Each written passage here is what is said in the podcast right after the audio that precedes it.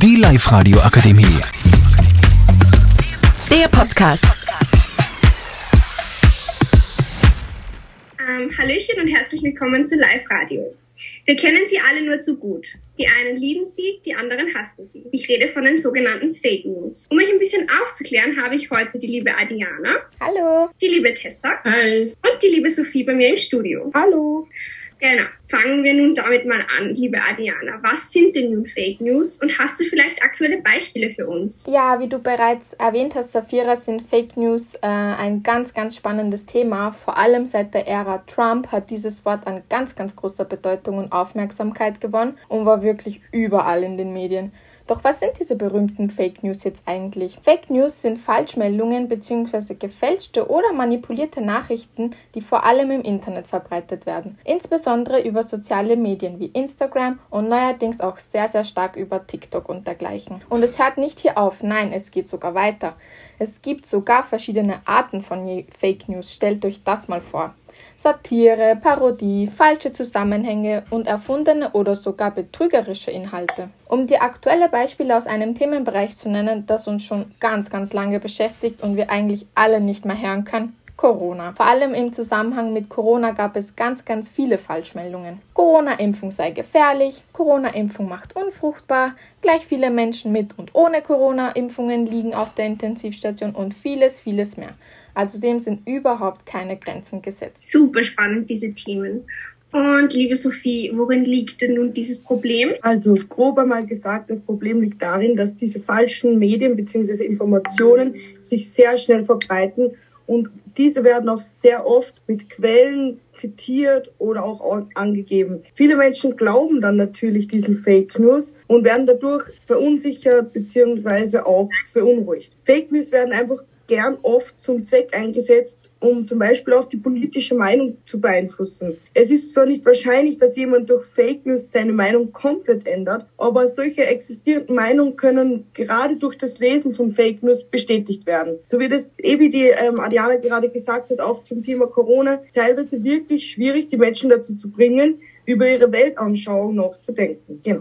Alles klar. Corona hier, Corona da. Aber liebe Tessa, warum sind denn nun Fake News so erfolgreich? Ja, der Erfolg von Fake News, der gründet sich einerseits in den reißerischen und dramatischen Titeln, die diesen Artikeln eben oft gegeben werden. Und diese Titel, die sollen natürlich Aufmerksamkeit auf sich ziehen und die Neugier von den potenziellen Lesern wecken. Und wie man sich vorstellen kann, je dramatischer so ein Titel formuliert ist, umso häufiger wird auch drauf geklickt und der Inhalt angesehen. Noch dazu ist es so, dass wir alle dazu neigen, eher die Informationen zu glauben, die unsere eigenen Ansichten bestätigen. Und das kommt daher, dass wir oft nur das für richtig und real halten, was wir eben selbst als wahr erachten. Und wenn wir dann einen, mit einem entsprechenden Inhalt konfrontiert werden, dann fühlen wir uns in unseren Ansichten bestätigt. Liebe Tessa, hast du dich denn selbst schon mal dabei erwischt, dass du die sogenannten Fake News geglaubt hast? Oder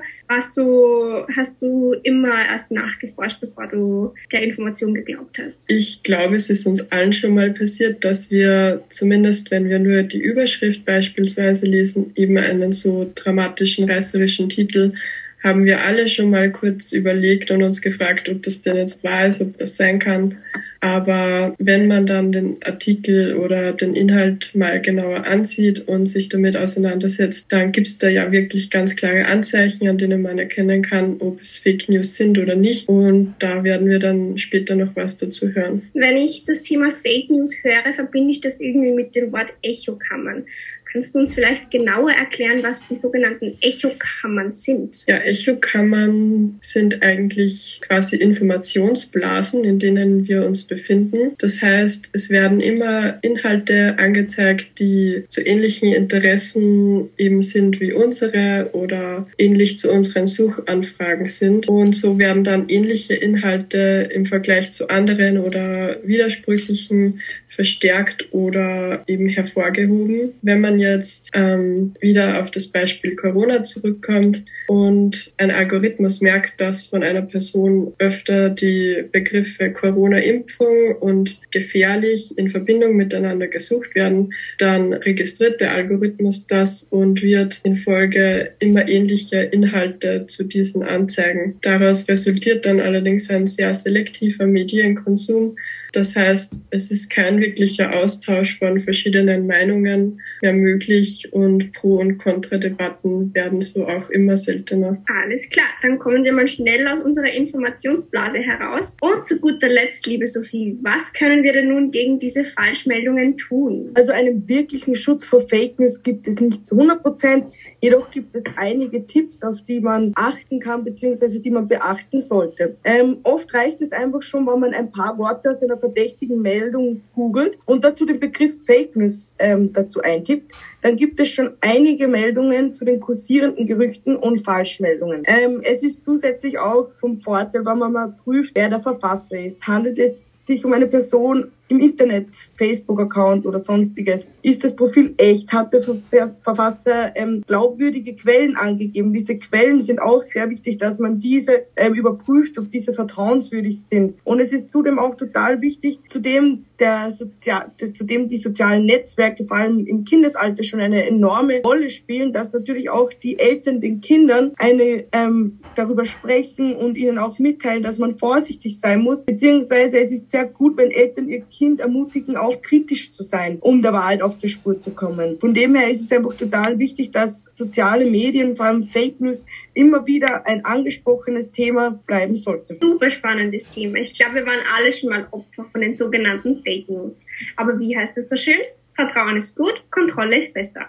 Danke, liebe Tessa, liebe Sophie und liebe Adiana für den informativen Talk und weiterhin alles Gute. Die Live-Radio Akademie. Der Podcast. Powered by Frag die AK. Rat und Hilfe für alle unter 25.